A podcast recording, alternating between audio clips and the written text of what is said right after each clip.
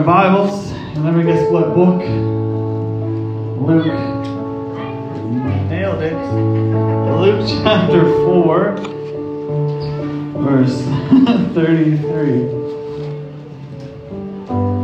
Annabelle has an audio dramat- dramatization of the book of Luke. She listens to it often, so she thinks she knows all these stories better than I do. Glad there wasn't a one of those mysterious snowstorms that nobody sees coming tonight. That's nice. I hope you were able to watch, uh, at least to have some sort of service. I don't know.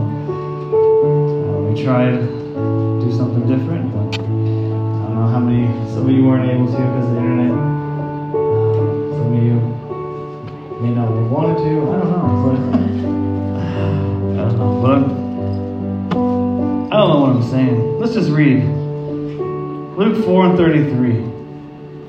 It says, In the synagogue there was a man which had a spirit of an unclean devil, and cried out with a loud voice. I was going to call this one The Devil Went to Church, but I've switched it because we're going to talk about more. Jesus went down to Capernaum. We'll call it that. Let's just pray again. I don't know what she's saying. Let's just pray again. Um, we'll with this. Jesus. Hallelujah. Thank you, God, for your spirit and your word. I pray that you would minister to us through them tonight in Jesus' name. God, open our ears to, to your word. I pray you would speak to our heart. In Jesus' name, let your will be done. In the name of Jesus. Amen. Well, a few weeks ago on Sunday, um, preached a message called How Not to Have a Move of God. I don't know if you remember that. Um, if you do, that's good. I wouldn't remember if I didn't have notes.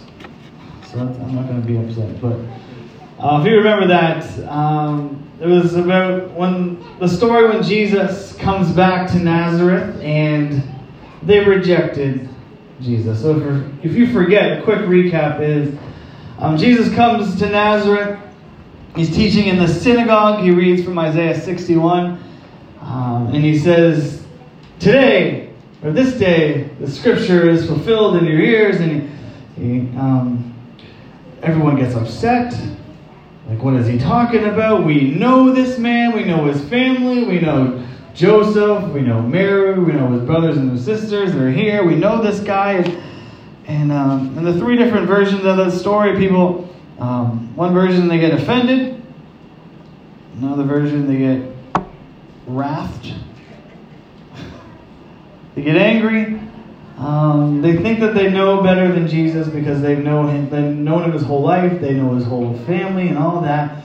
And because of the reaction to Jesus when he says, "Today is this uh, scripture fulfilled in your ears," um, because of the offense, because of the wrath, because of them just being in their head too much, um, Jesus is unable to do a lot, miracle-wise, in Nazareth. It says he's wasn't able to do any mighty works. He does very little, only a few healings, which we would be like, yes, a few healings, great. But there was so much more that he wanted to do and so much more that he could could have done. And so at the end of that story, he leaves and he goes to some other villages. So the three things that they struggled with were offense, knowledge, and wrath, and it's the same problems that we are dealing with still, because as the guy from the Muppet says, people's is people's. We don't change. People is the same. You know, things change, societies, you know, people are always upset about the same things. So, anyway, so Jesus has just left Nazareth, unable to do much because of their offense, knowledge, wrath, which are all symptoms of their unbelief. And then Luke 4 and 31, it says, And came down to Capernaum, a city of Galilee, and taught them on the Sabbath days. So the next place that Luke records that Jesus goes is Capernaum. From this story, it sounds like he just leaves Nazareth and goes to Capernaum. He goes down. Nazareth was a town up on the hills. They were going to throw Jesus off a cliff, if you remember. And so he, he comes down from there, literally, and he goes to Capernaum in the area of Galilee, which would be like a province or a state or something like that. And uh, he comes to Capernaum, which is a, a little fishing village or a, fishing town. We've got some of those around. And this town is where Matthew, the disciple, is from. It's also not far from Beth- Bethsaida, where Peter, James, John, and Andrew were from. Peter's uh, got a house here in Capernaum. His mother in law is living there. And since Nazareth rejects him, Capernaum becomes a home base for Jesus. This is kind of where he bases out of from here on out. He sets up a headquarters there, if you will, and bases his ministry from here. There's a lot of things that happen in this area. But Nazareth misses out on what Jesus had for them because of how they reacted. And so tonight we're going to compare the two towns together. So this is going to be like kind of a part two of a message you heard before. So Jesus goes to Nazareth and he teaches in a synagogue and he says, This day is scripture fulfilled, and they reject him. So he goes down the road and comes to Capernaum and he does the same thing. All right? He goes to the synagogue and he starts teaching. So far, the same. They've got the same, you know, start. We all kind of start at the same place. And it says, in Nazareth, what was the response? Luke 4 28. Um, when they heard these things, they were filled with wrath. So they had great wrath, and that was that's a great response to Jesus and his word. What did they do in Capernaum? Luke 4 32, it says, And they were astonished at his doctrine, for his word was with power. It's a completely different response. Nazareth, they're filled with wrath, and in Capernaum, they are astonished, amazed. Completely different responses. Two places, two different groups of people, same Jesus, same thing going on, showing up at the synagogue and teaching on the Sabbath. Same word he's teaching from. It's Jesus, same thing. But there's a completely different response in Capernaum. One, in Nazareth, they, they respond with wrath. And in Capernaum, they are astonished. And you can have two people experience the same thing in life and have two different responses to that. You can watch two kids grow up in the same house, the same environment, the same everything, the same things happen to them, the same losses happen to both of them, the same things, the same struggles to both children. You can watch that and, and same everything, environment and everything, and they respond differently and they grow differently and they react differently to what happens. Two different responses from these two towns. Jesus doesn't change. His word doesn't change. He still works, he still speaks the same way. He's the same yesterday, today, and forever. We know that. He is the same. The only difference is how we respond to him. My wife um, doesn't preach often. I've heard her once in 12 years, so don't be upset. It's only been three. But there's a parable she tells. I'm going to tell it to you, and now whenever she preaches, she has nothing to preach. So forgive me. Well, there was uh, a daughter was complaining to her father about life. That was miserable. She didn't know how she was going to make it. She was tired of fighting and struggling all the time, and it seemed like one problem was solved, and then another problem comes. You know how it is. All right. And so her father was a chef, and he took her to the kitchen, and he filled three pots with water, and he placed them over the fire. And um, when the water began to boil, he placed in one pot potatoes, in another pot, eggs, and in the third pot, ground coffee beans. And he left them boiling for a while without saying a word to his daughter. And his daughter was not unlike mine, and she moaned and waited impatiently, wondering what on earth this crazy man was doing. And after a few minutes, he turned off the burners, he took the potatoes and eggs out of the pots, and he placed them in different bowls, and he poured the coffee into a cup. And he turned to her and he said, What do you see? And she said, Potatoes, eggs, and coffee. And he said, Look closer. Touch the potatoes. And she did, and she noticed that they were soft. She's like looking at me because I'm, am doing it as good? then he asked her um, to take an egg and break it, and she broke it, removed the shell, and it was a hard-boiled egg. And finally, he asked her to sip the coffee. And the rich aroma brought a smile to her face, and she said, Father, what does this mean? And he explained that the potatoes, the eggs, and the coffee beans each had faced the same thing boiling water. However, each one reacted differently. The potato went in strong, hard, unrelenting, but the water made it soft and weak. The egg was fragile, and then um, the reacted to the water and it made it hard. And the coffee was different. After it was exposed to the water, they changed the water and created something new. They reacted to the water and something completely different came from it. And the water was and is the same, but the way the objects reacted to it determined the effect the water had on it. I know they're trying to teach something different in this parable, but I'm switching it. It's Jesus and His Word are the same, but how we react to it, how we react to Him, will determine the effect He has on our life. We can allow ourselves to just fall apart. We can allow ourselves to get hard or we can allow ourselves to be changed completely into something different and new. His Word and Jesus are the same. How we react is what matters.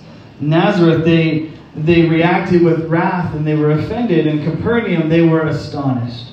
At Nazareth, in the stories in Mark and Matthew, it says that Jesus could do very little. Their attitude stopped Jesus from working. But watch what happens in Capernaum. In Luke 4, verse 33 to 35, it says, And in the synagogue there was a man which had a spirit of an unclean devil, and cried out with a loud voice, saying, Let us alone, what have we to do with thee? Thou Jesus of Nazareth, art thou come to destroy us? We, I know who thou art, the Holy One of God. This is the, the devil speaking from the man. And Jesus rebuked him, saying, Hold thy peace and come out of him. And when the devil had thrown him in the midst, uh, he came out of him and hurt him not. So in this story, in Capernaum, Jesus is teaching in the synagogue, and a man with the devil shows up at church or synagogue, whatever, and the devil cries out, Are you going to destroy us? I know who you are. And Jesus rebukes the devil, casts it out. The guy flops down in the middle of the room, um, has a little fit probably, and the devil comes out, and the guy's fine. Do you see? Do you see the difference here? Mark 6 and 5 it says, There he could do no mighty work, save he laid his hand upon a few sick folk and healed them. That's Nazareth. And in Capernaum, you know, the unbelief of the people of Nazareth stopped Jesus from working, but in Capernaum, a man with a devil shows up, and that didn't stop Jesus from working. Our unbelief will stop God from moving, but not even hell itself can stop him if we believe. The devil couldn't stop Jesus, but their wrath and their offense did. That's incredible. People are naturally afraid of devils or evil spirits, you know, horror stories, that's what they're all based on. Something's possessed. I don't know. I don't watch them. I don't like having nightmares. Well, that's what they're all based on. Some evil thing, the worst thing you can imagine or whatever. That's what they're all based on. We're naturally afraid of these things. But all that stuff trembles at the feet of Jesus. Jesus is more powerful than anything or anyone else. If you're going to be scared of something, then be scared of unbelief, because that's going to cause Jesus to not be able to work. Faith and Jesus together, anything can happen. But our unbelief, which can manifest itself, according to the story of Nazareth, in wrath, offense, or even getting caught up in what we think we know, our unbelief will hold Jesus back from being able to accomplish what he wants. You know, the old saying is, you know, Jesus is a, a gentleman. He's not going to force you to do something if you don't want to do it. Right? But we can hold him back from doing what he wants to do. Our response is what determines what Jesus can do in our lives. Do we allow him to speak or do we get upset and offended? Do we listen Do we recognize the power of His Word? Are we amazed and astonished at Him? Or do we get angry? And that's why you can have two people in the same church service listening to the, or sing along to the same songs, listening to the same guy up there, hearing the same message, and they can both have completely different responses. I've been both of those people. Can you believe what he said? That guy, oh my goodness. Or you have someone else weeping at the altar and repenting. The same person, or the same service, the same message, two different responses. Our reception of Jesus and His Word makes the difference. In Nazareth, He healed a few. In Capernaum, the devil was cast out. And then what? In verse 36 and 37, it says, And they were all amazed and spake among themselves, saying, What word is this? What is this? For with authority and power he commandeth the unclean spirits, and they come out. They were just, wow. In Nazareth, they're like, What word is this? We know this guy. What's he saying?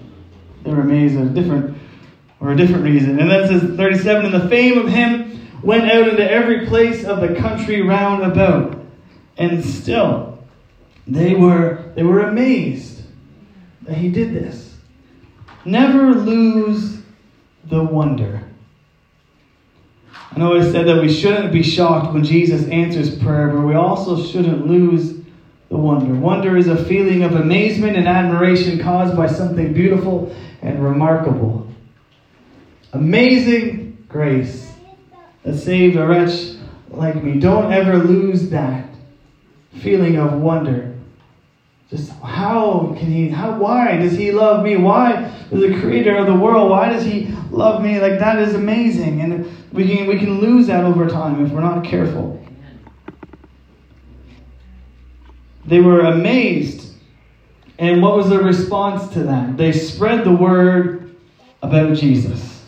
The fame of him went out into every place of the country around about. With Nazareth, they knew Jesus. They knew his family. They, they knew his brothers, his sisters. They knew his mother and father. They were familiar with him. Oh, it's just Jesus. And the word stopped with them.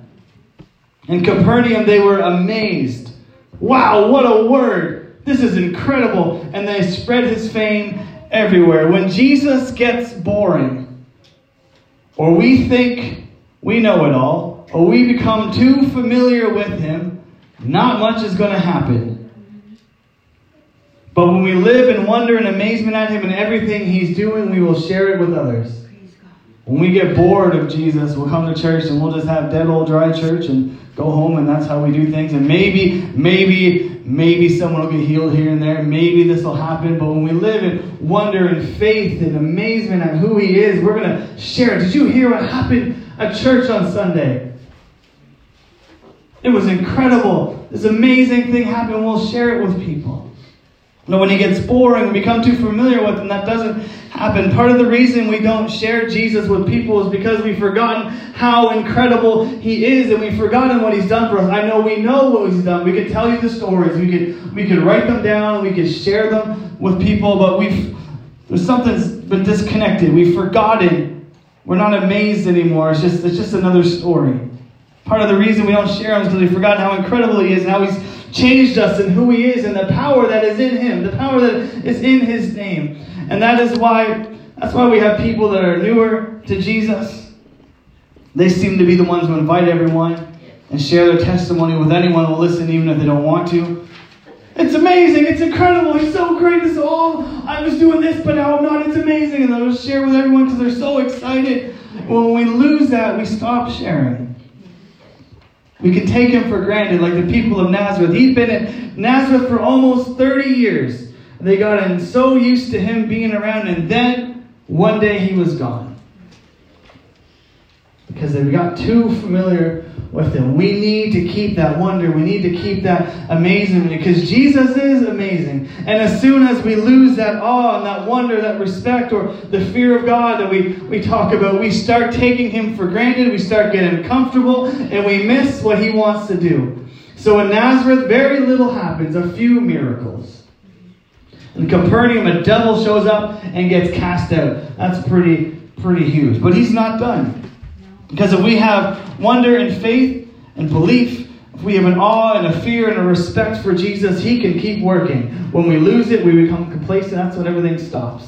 Luke 4 and 38, it says, And he arose out of the synagogue. So, church service is over, or synagogue service is over, and he enters into Simon's house, and Simon's wife's mother was taken with a great fever, and they besought him for her. So he leaves the synagogue, service is over, it's done, still the same day. He goes to Peter's house because Peter's one of his disciples. We need to go somewhere. So they go to Peter's house, clearly. Just because church service is over doesn't mean Jesus is done working. Just because you're not in the building doesn't mean that he can't move, doesn't mean that he can't work, doesn't mean that he can't heal. So he goes to Peter's house. Peter's mother in law is very sick with a fever. Probably she stayed home from church that day, or synagogue. I keep saying church. Church doesn't exist. Synagogue. She's home. And he goes to he goes to her house. And they, they've just seen him cast out a devil. They've just seen him rebuke a devil and a, a devil leave a man. So what's a fever compared to that? So they ask him, Well, Jesus, you're here, why don't you heal? Why don't you heal? I don't know her name. Probably Mary. Why don't you heal Peter's mother in law? Verse 39 it says, And he stood over her and rebuked the fever and it left her. And immediately she arose and ministered unto them. So, of course, he heals her. He rebukes the fever just like he rebuked the devil, and it leaves. And what is her what's her response to this? And immediately she gets up and she ministers to them.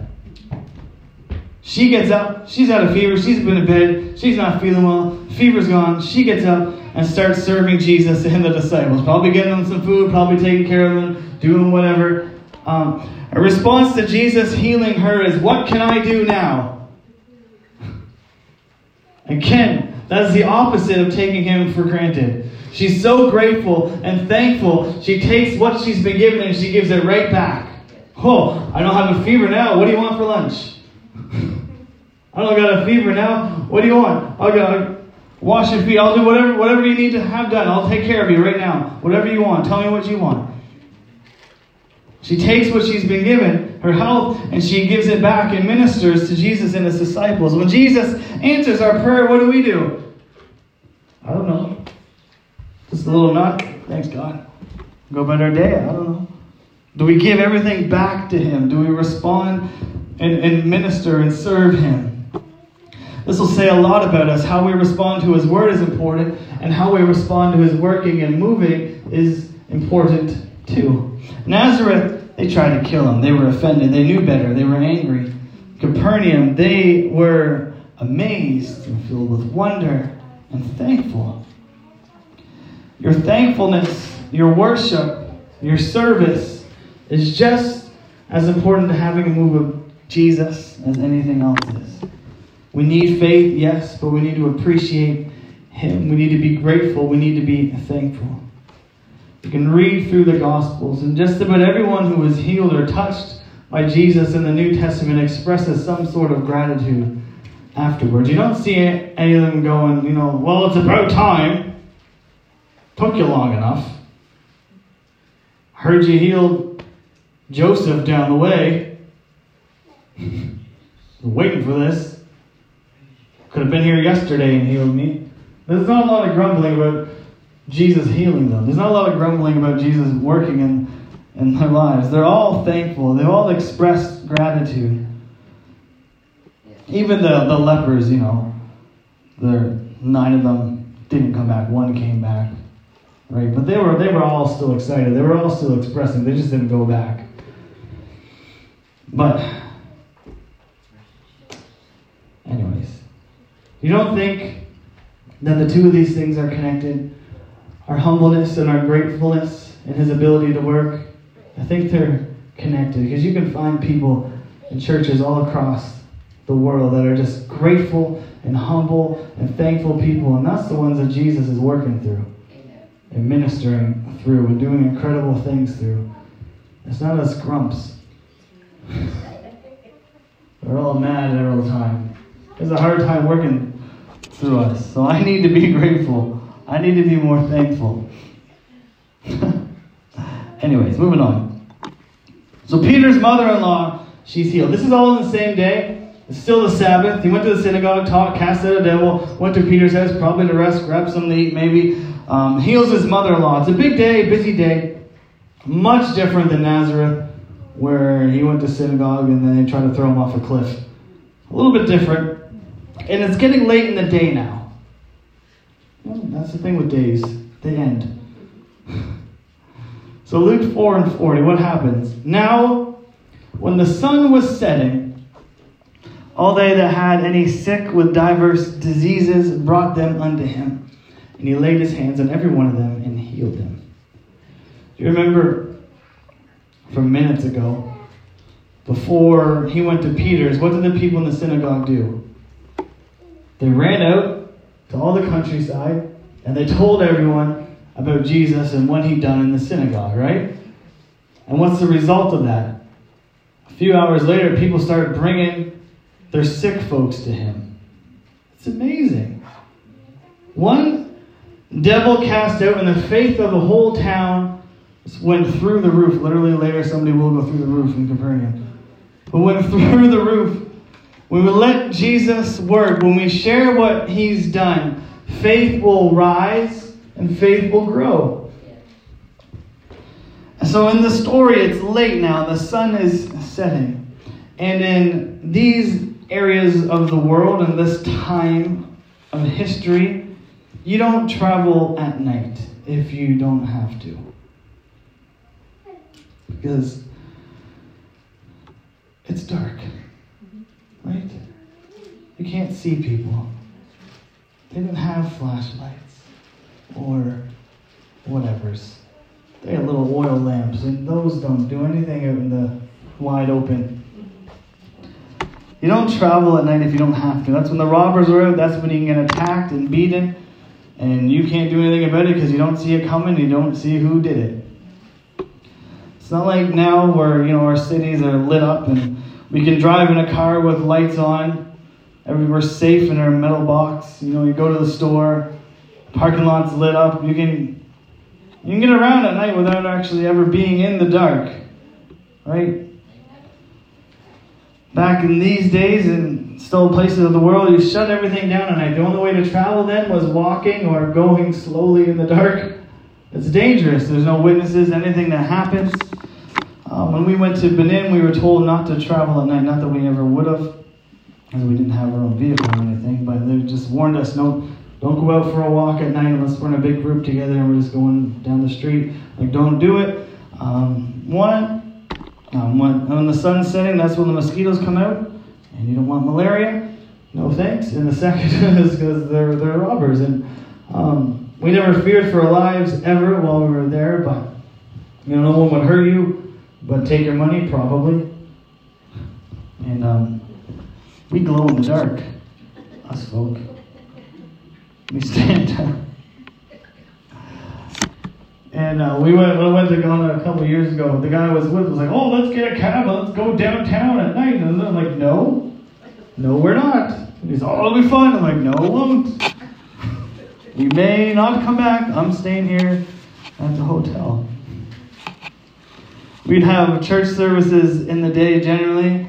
Um, we didn't do a lot of night services often because people would have to walk a long distance, and we'd have to have it done by a certain time so they get home um, safely. In Ghana, when we were there, the crusades, we did them at night, and anyone who didn't live right in that town, um, they actually camped out on the grounds um, to be safe because you don't travel at dark. It's not safe. Um, but in this story, the sun is going down. The sun is starting to set, and these people are all just flocking to Peter's house. They start bringing their sick people to Jesus. They don't care if it's dark. They don't care about the danger. To them, getting to Jesus is more important. They don't let fear stop them. They bring their sick to Jesus anyway. This is a completely opposite, completely opposite of Nazareth. They drove Jesus away. And if you pardon my pun, in Capernaum, they're coming to him in droves. They're risking their health. They're risking their safety. You have no idea how long they'd be walking or, or, or where. We don't know how long they're walking. We don't know where they're coming from. Um, they didn't know if Jesus was still going to be there. You know, nobody called ahead to make sure he was still there. Nobody, you're just taking a, a step of faith, literally. Um, but they went all around the area spreading the good news, so we can assume they all came from around that area. So, again, don't underestimate the power of your testimony. These people, they didn't meet Jesus. All they heard about was that he cast the devil out of somebody in synagogue today from some other person. And that was enough for them to respond and risk everything to go see him. There was such a hunger in this these people. They didn't know Jesus was still going to be there. All they knew was that there was somebody who cast out a devil, and if he could do that, maybe he can heal my child. Maybe he can heal my wife. Maybe he can take away this blindness. Maybe he can maybe he can make me walk straight again. Maybe he can maybe he can do this. That's all they knew. And Nazareth literally told Jesus what he could do, and what he would do. Like, no, you're not doing that. No.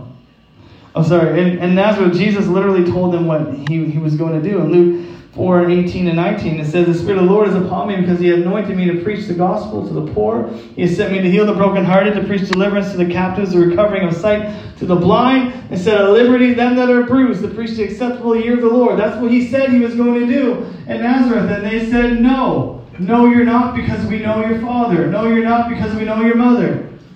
And they wouldn't let him do it. He literally said, I want to do this. I want to heal blind people. I want to bind up broken hearts. I want to do this. And they're like, no, thanks. And Capernaum, they're like, you cast out a devil? What else can you do? and they go and get everyone else. It's so much different. Jesus actually told the people of Nazareth what he was going to do in Capernaum. In verse 23, it says, And he said unto them, You will surely say to me this proverb, Physician, heal thyself. Whatsoever we have heard done in Capernaum, do also here in thy country. He told them, I'm going to go to Capernaum. I'm going to do some things in Capernaum because you're not letting me do it. And you're going to say, well, why don't you come here and do it? I like to think that he went to Capernaum because he knew that they had faith. He knew that they would receive him. His own did, and His hometown didn't. So he went somewhere that he knew they would. And if we don't allow or we don't want Jesus to move here, he's going to move somewhere else. We don't have a monopoly on the moving of Jesus because we've known him so long. Jesus will work and move wherever people are hungry and wherever people want him. Not because you knew him longer. Capernaum didn't know anything. All they knew was there was a devil that wasn't in a guy anymore. And they had all kinds of stuff happen.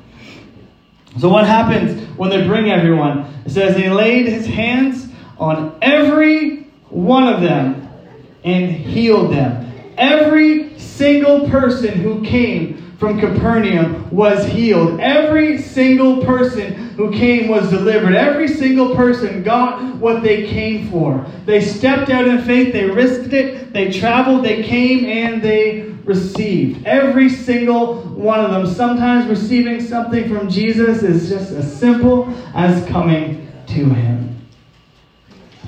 They all received it. A few in Nazareth got a couple of healings, but every single one in Capernaum was healed. Luke 4 and 41, the devils also came out of many, crying and saying, Thou art Christ, the Son of God. And he rebuking them, suffered them not to speak, for they knew that he was the Christ. He heals more demon possessed folks. 42. And when it was day, he departed and went to a desert place, and the people sought him and came unto him and stayed him that he should not depart from them. So it sounds like he's just healing people all night long. And the day comes and he's like, I gotta go, guys. And he goes to a desert place and they follow him and they say, Please don't leave. Stay with us. And they begged him to stay. He went into the desert, to the wilderness, and they followed him. They said, Don't go. The Nazarenes also went outside the city with him.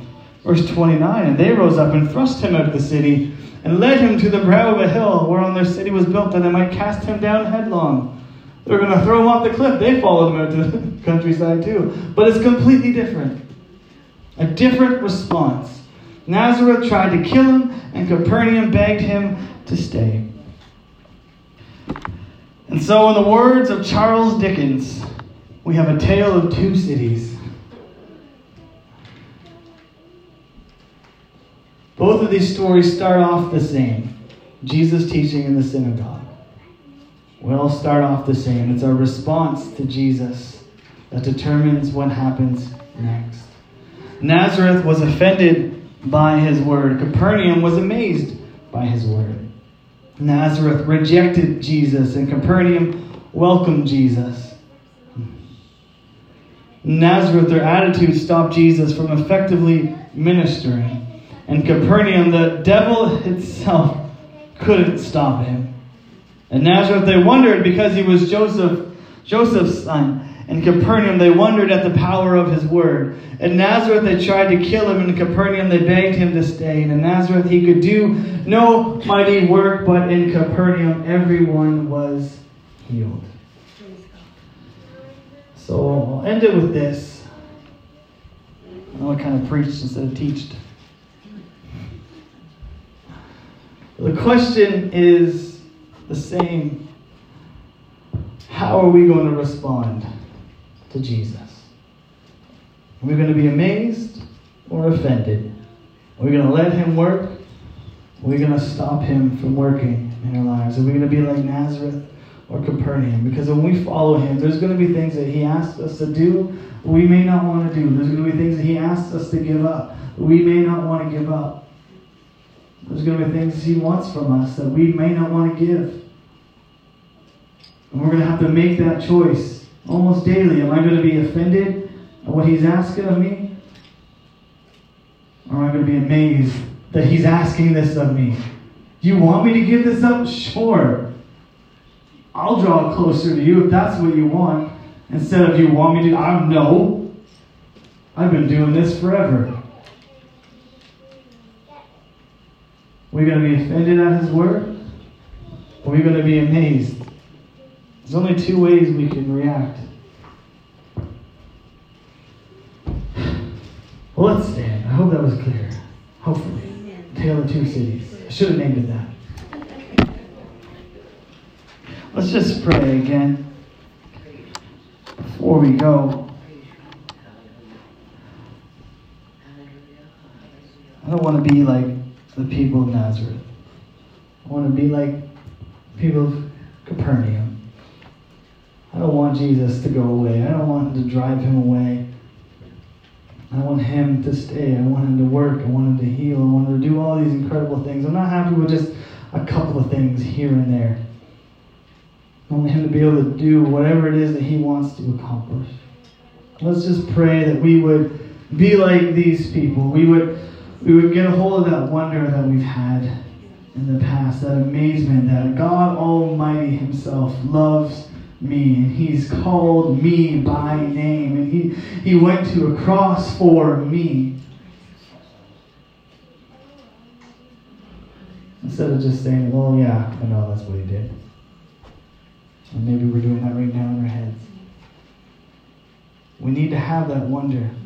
If we want him to work we can't be too comfortable with jesus. Let's just pray before we go.